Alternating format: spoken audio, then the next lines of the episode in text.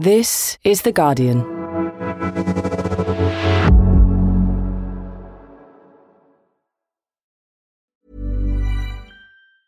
Tired of ads barging into your favorite news podcasts? Good news. Ad-free listening is available on Amazon Music for all the music plus top podcasts included with your Prime membership. Stay up to date on everything newsworthy by downloading the Amazon Music app for free or go to amazon.com slash news ad free. That's amazon.com slash news ad free to catch up on the latest episodes without the ads. Finding your perfect home was hard, but thanks to Burrow, furnishing it has never been easier. Burrow's easy-to-assemble modular sofas and sectionals are made from premium, durable materials, including stain and scratch-resistant fabrics. So they're not just comfortable and stylish, they're built to last. Plus, every single Burrow order ships free right to your door. Right now, get 15% off your first order at burrow.com slash ACAST. That's 15% off at burrow.com slash ACAST.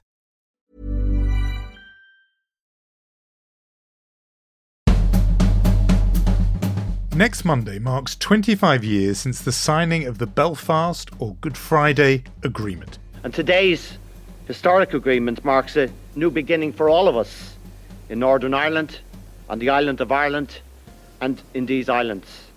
Under the agreement, representatives from unionist and nationalist political parties established a devolved government for Northern Ireland, one that would work on the principle that power had to be shared between the two communities. It took years of negotiations, multiple failed ceasefires, and huge concessions. It also required outside help, the involvement of London and Dublin, but also a third party, a mediator of sorts, one that could promise serious political and economic muscle. After a 30 year winter of sectarian violence, Northern Ireland today has the promise of a springtime of peace. That third party was the United States, specifically President Bill Clinton, now celebrated as one of the key players behind the agreement. But Clinton didn't do it alone. For a long time, his administration balked at the prospect of getting involved. It took years of background efforts, secret meetings, discreet lobbying, and high risk shadow diplomacy by people whose names are hardly known. This week, I speak to one of those people who tells me the extraordinary story of how he built a secret channel between Bill Clinton and the Irish Republican movement.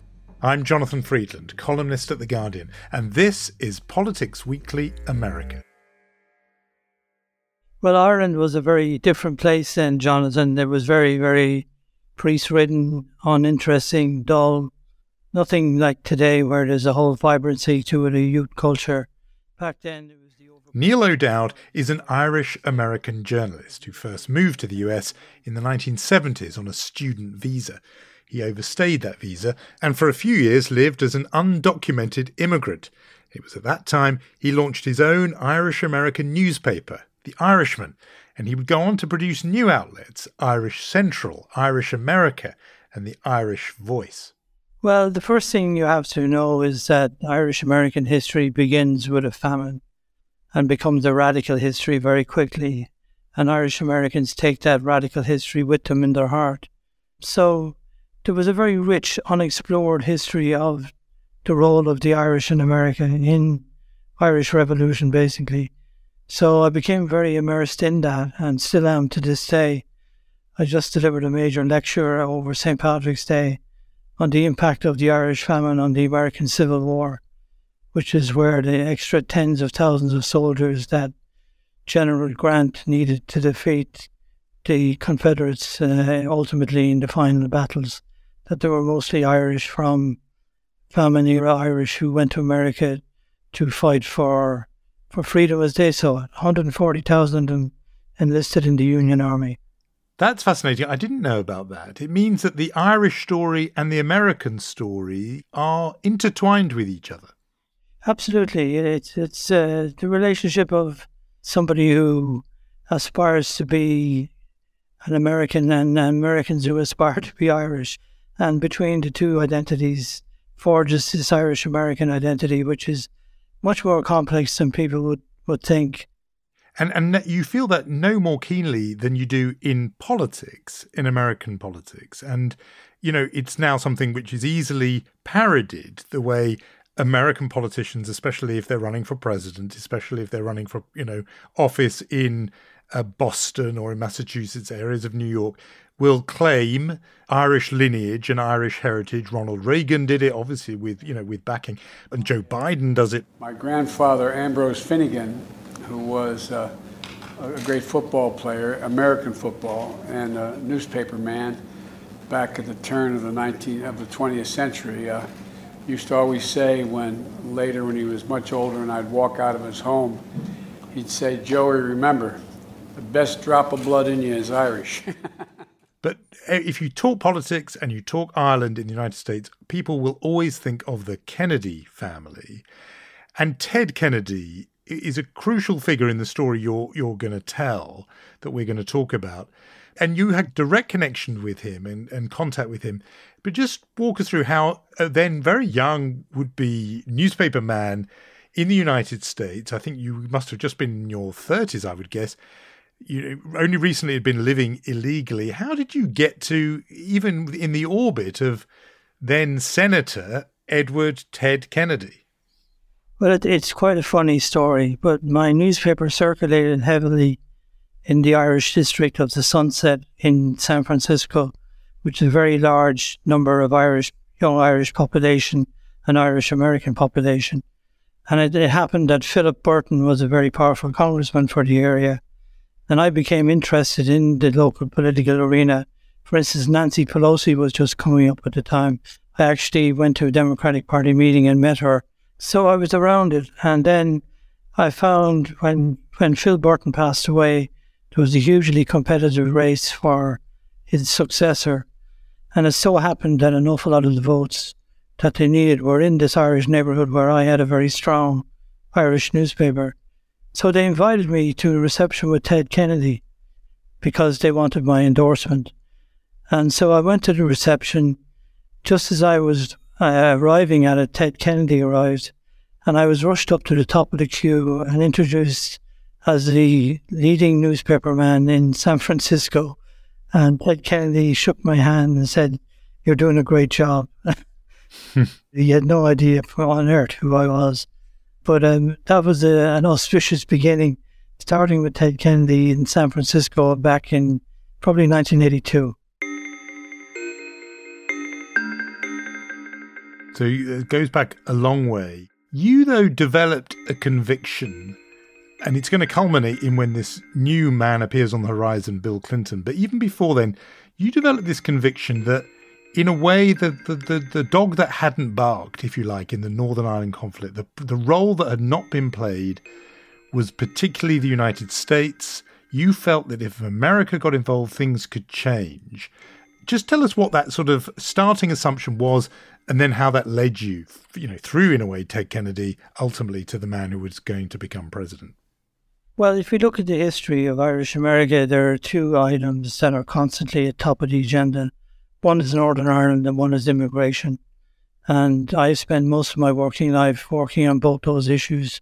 Um, but I knew that there was an Irish American tiger out there waiting to be unleashed. But he couldn't be unleashed in the form he was in, which was looked on as very inward and backward and very pro violence. It had to be something better than that. And I tried to create a, a different kind of Irish America where people would be of a high caliber who would know people who knew people who would be strong and influential in American politics, not just Irish American politics.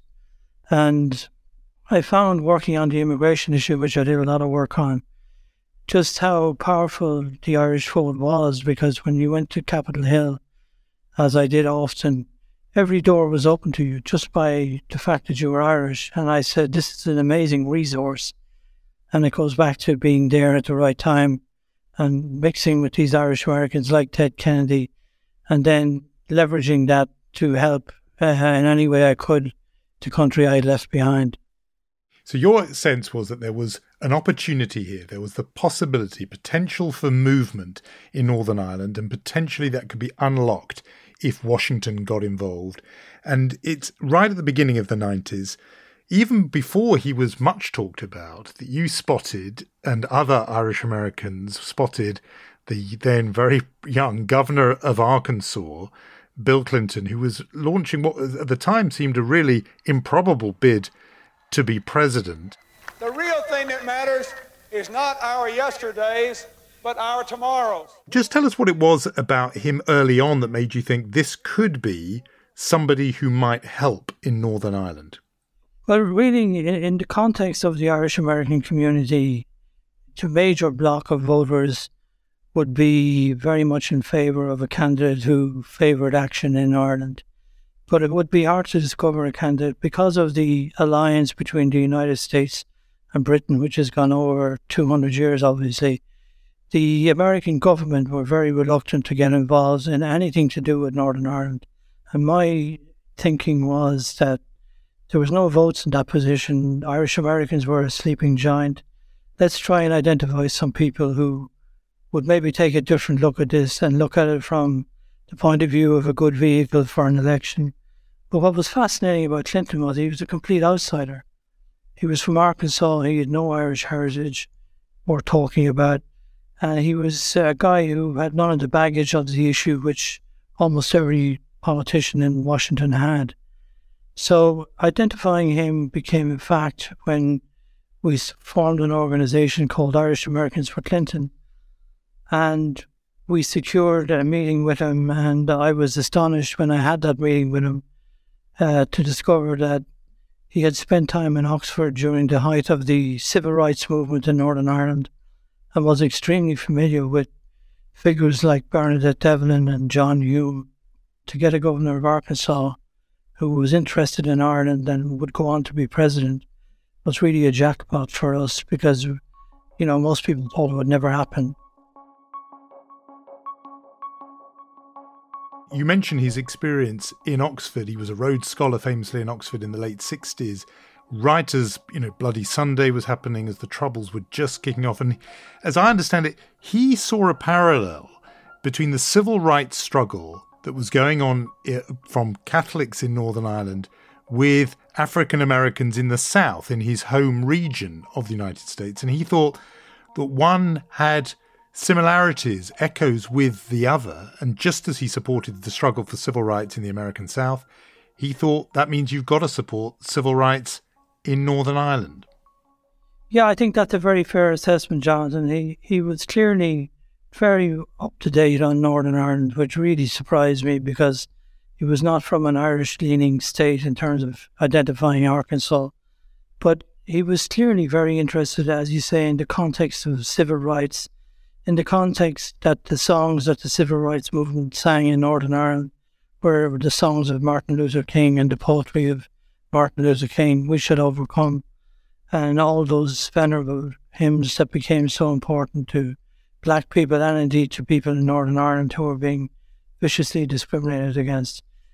And when I had a meeting with him at last, um, which happened in February 1992, he said to me, I really want to do something on Ireland, which you're talking about 200 years. No American president had ever lifted a finger, not even JFK, in a really significant way on Ireland.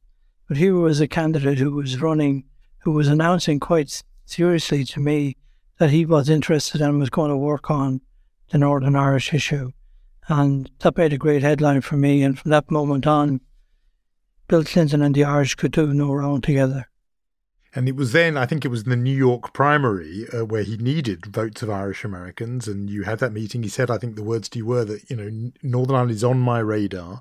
I'm aware of it. He goes on to win the Democratic nomination. He wins the presidency. He up, you know, defeats uh, the elder George Bush. And then as president, I, I think it, it, well, you tell tell me. I mean, how then he advances that initial expression to you of interest that turns into a role where you are, in effect, a kind of unofficial go between between Clinton's White House and the Irish Republican movement, and by which we don't just mean Sinn Féin, but also the IRA, the Irish Republican Army. I mean, just tell us how that came about. Well, when Clinton took office, uh, he had made a number of promises, and like all good politicians, he broke every one of them initially. But what had happened in the meantime was I had thought about what was it that could be done in Northern Ireland if Bill Clinton became a major player?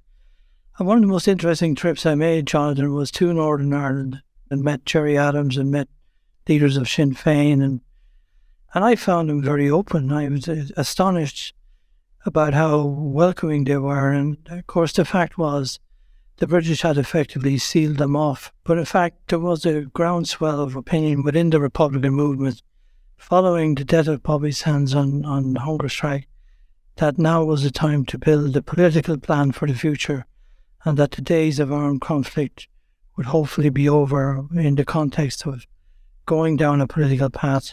And I put a proposal to them and the proposal was that I would put together a group of Irish Americans like no other had ever been.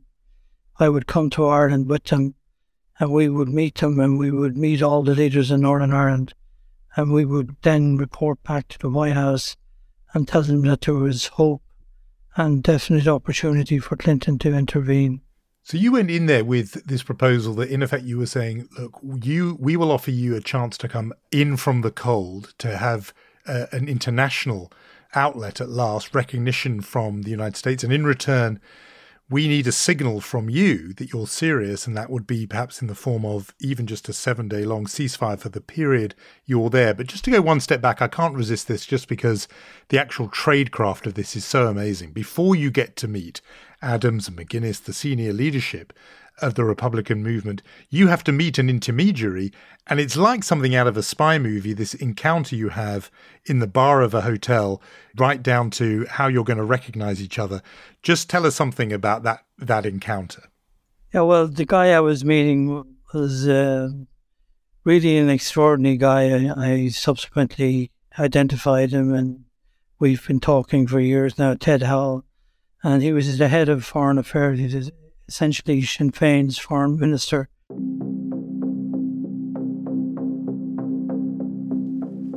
So I arranged to meet him, as you say, in very cloak and dagger fashion in a rundown hotel pub in Dublin on a very rainy Tuesday morning, walking in and seeing him sitting behind the counter with a pint of Guinness and the Irish Times. Because that was the pre-arranged signal, right? You were to look for a man reading the Irish Times with a pint of Guinness at 11.30 in the morning.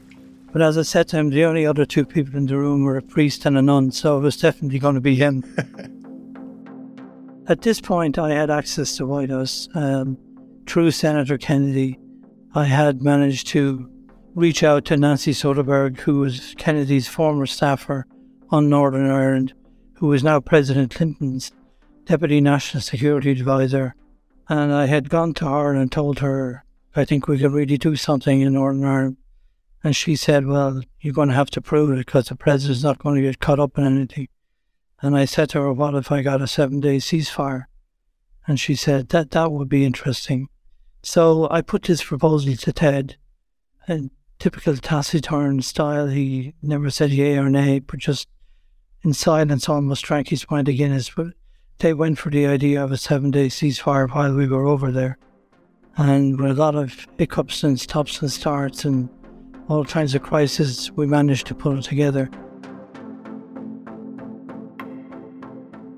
We were waiting anxiously every day. Would a bomb go off? Would something happen? But we also made a point of meeting everyone on every side, and I remember saying, We're going to meet everybody. So I found myself in a room with David Trimble. I went and met Gusty Spence and the UVF, the UDA.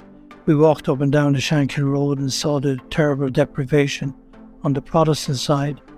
And we met with Sinn Féin, who said this was the beginning, hopefully, of a great relationship where they could break out of the box they were in, in in Ireland through the Americans becoming involved.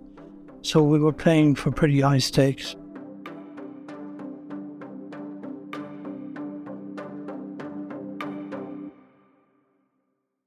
I mean, incredibly high stakes. And that, that week when you went there, I mean, unlocked so much because both sides were sort of proving themselves to each other. The sheer caliber of your delegation proved to Sinn Féin, to the IRA, that you were serious. And the fact that they were able to organize and hold a ceasefire proved they were serious. I, I suppose that the focal point, and people only knew about this from the sort of front of the story, not what was going on behind the scenes, was the visa that was granted to Gerry Adams, president then of Sinn Féin. It's worth reminding people the extent to which Sinn Féin were frozen out. Famously, in British broadcasting uh, outlets, you were not allowed to hear the voice of Gerry Adams or anyone else from Sinn Féin. His words would be dubbed by an actor if broadcasters wanted to use his voice. He wasn't allowed to travel. The you know the United States would not admit him, but as part of their sort of a policy against terrorism. But you made a real campaign behind the scenes, lobbying the White House, the State Department, and, and others to get that visa for Gerry Adams. When it was granted, uh, you know, I remember covering it. I think it may have been around the time of the visa that you and I first got to know each other.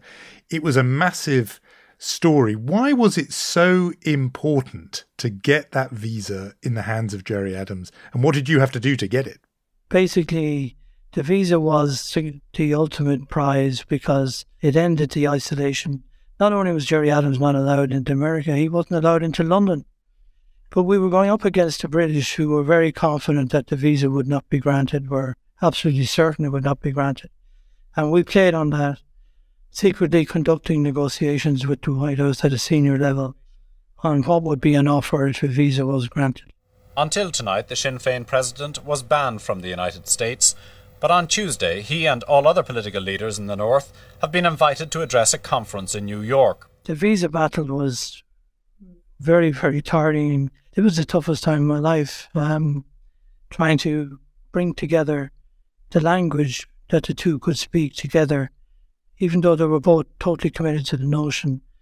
It was very, it would have been very easy to get tripped up in the language and to make a mistake.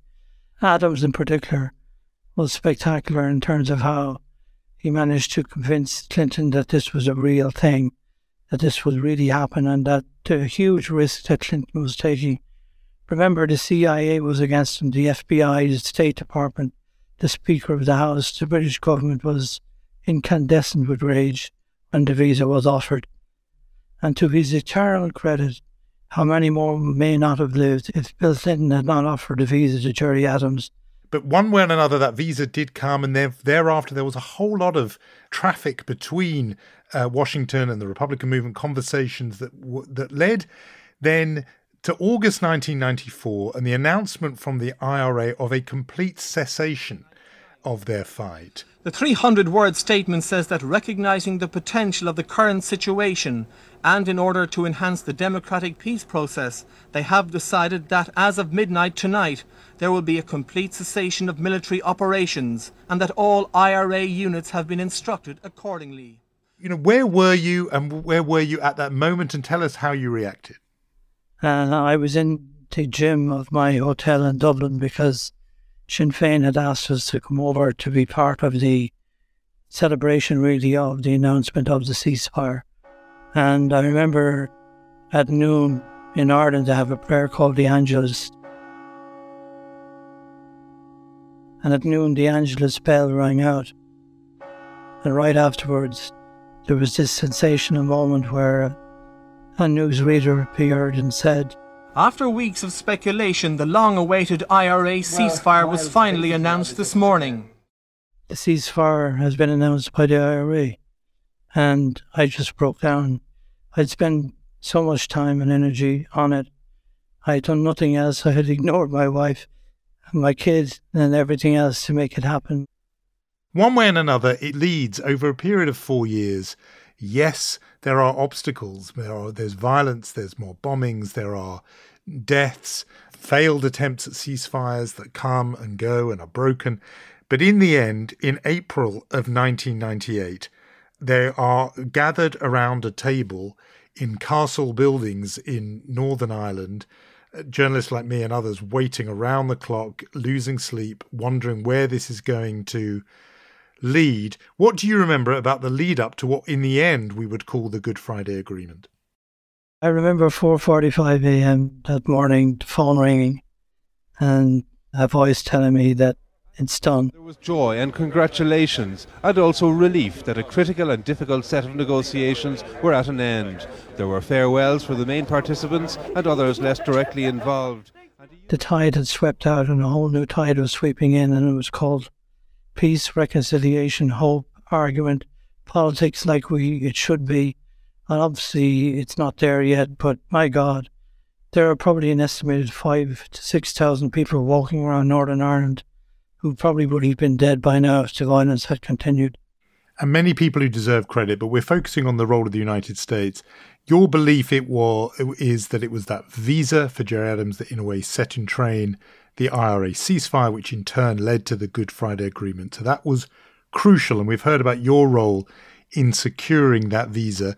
Other players would have been obviously the man chairing those talks, the former Democratic Senator George Mitchell. How crucial was he in getting the Good Friday Agreement signed and sealed? Well, he was very, very crucial because every party in Northern Ireland, he was their listening post, and they came in and they insisted on their opinions be observed and their initiatives be be allowed. We had 10 political parties, two governments, and the chairman. Uh, there were many, many issues. Uh, I don't know how George Mitchell did it, but I do know at the end he did something very, very clever. When I got the last word from the last party, uh, David Trimble, the leader of the Ulster Unionist Party, then the largest Unionist Party, telephoned me say they were ready to go. They had been locked in an extremely difficult uh, party caucus all day. They were the last ones to come on board. Uh, I called for an immediate vote. The minute he got Trimble across the line, he called a press conference for 15 minutes later because he knew the way things were shaking out and what could happen in even an hour that he had to get it across the line at that moment. That to me is a much overlooked but wonderful deed that he did to actually bring the Good Friday Agreement to life because we don't know what would have happened if he's, another hour or two had passed. Yeah, and there you were in the United States when you got that call in the middle of the night. Did you have any role in what then happened afterwards, after the Good Friday Agreement was signed, and and, be you know it had to go to a referendum, obviously, of the people, uh, North and South. Did you stay involved, or did you watch from afar, slightly like that proud uncle who has played a role? Yeah, I, I basically watched from afar. Um, you know, it was wonderful to see democracy come to Ireland. Not, it's not total democracy. There's a democratic deficit, obviously, there now. But, you know, it's uncomfortable, it's bumpy, it's a sleigh ride, but it's peace.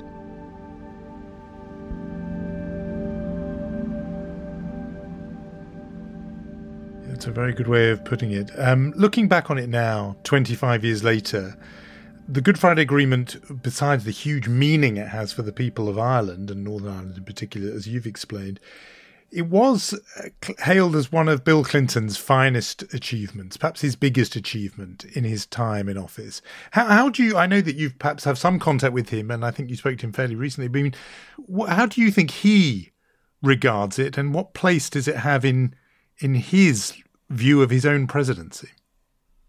It has a huge place. I mean, he's heading over to Northern Ireland for four days, and he is full of the joys of spring and the, the idea that 25 years has passed and the agreement has stood.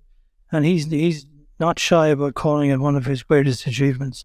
Indeed, Maureen Dowd, who you know well, wrote that the best two days in the political life of Bill Clinton were the two days he spent in Northern Ireland when everybody gathered. I, will never forget the crowd.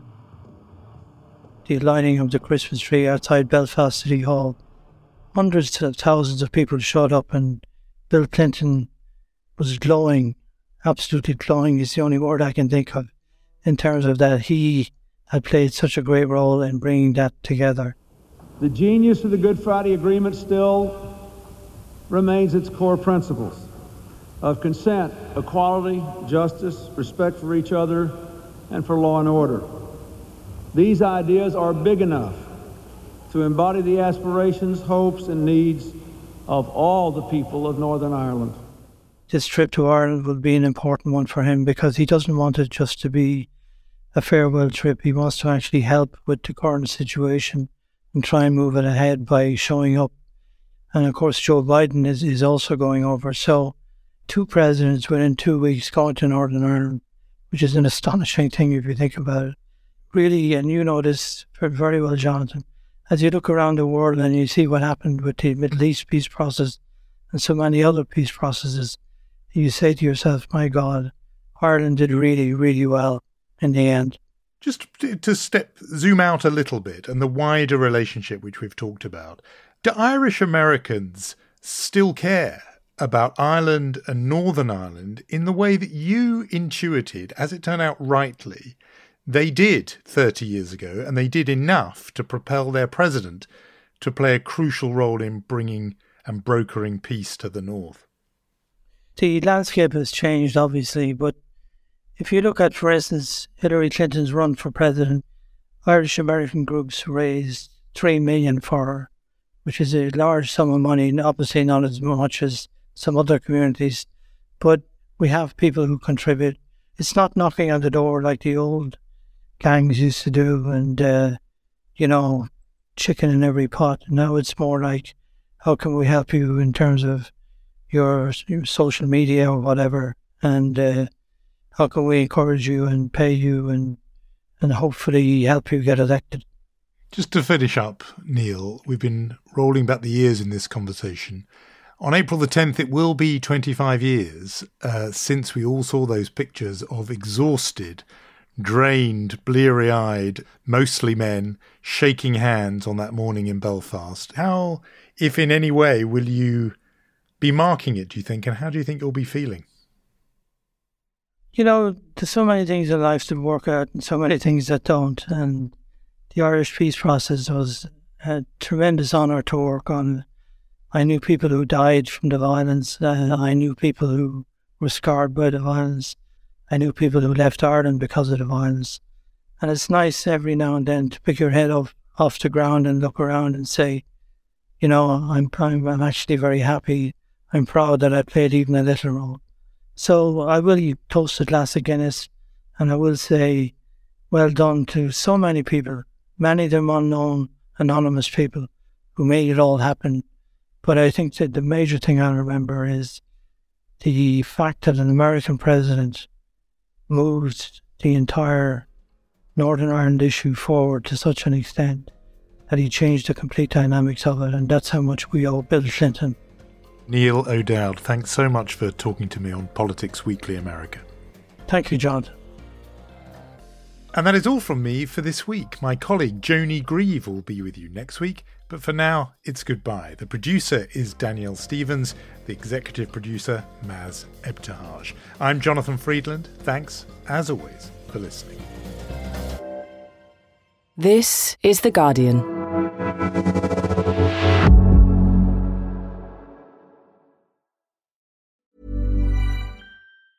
Tired of ads barging into your favorite news podcasts?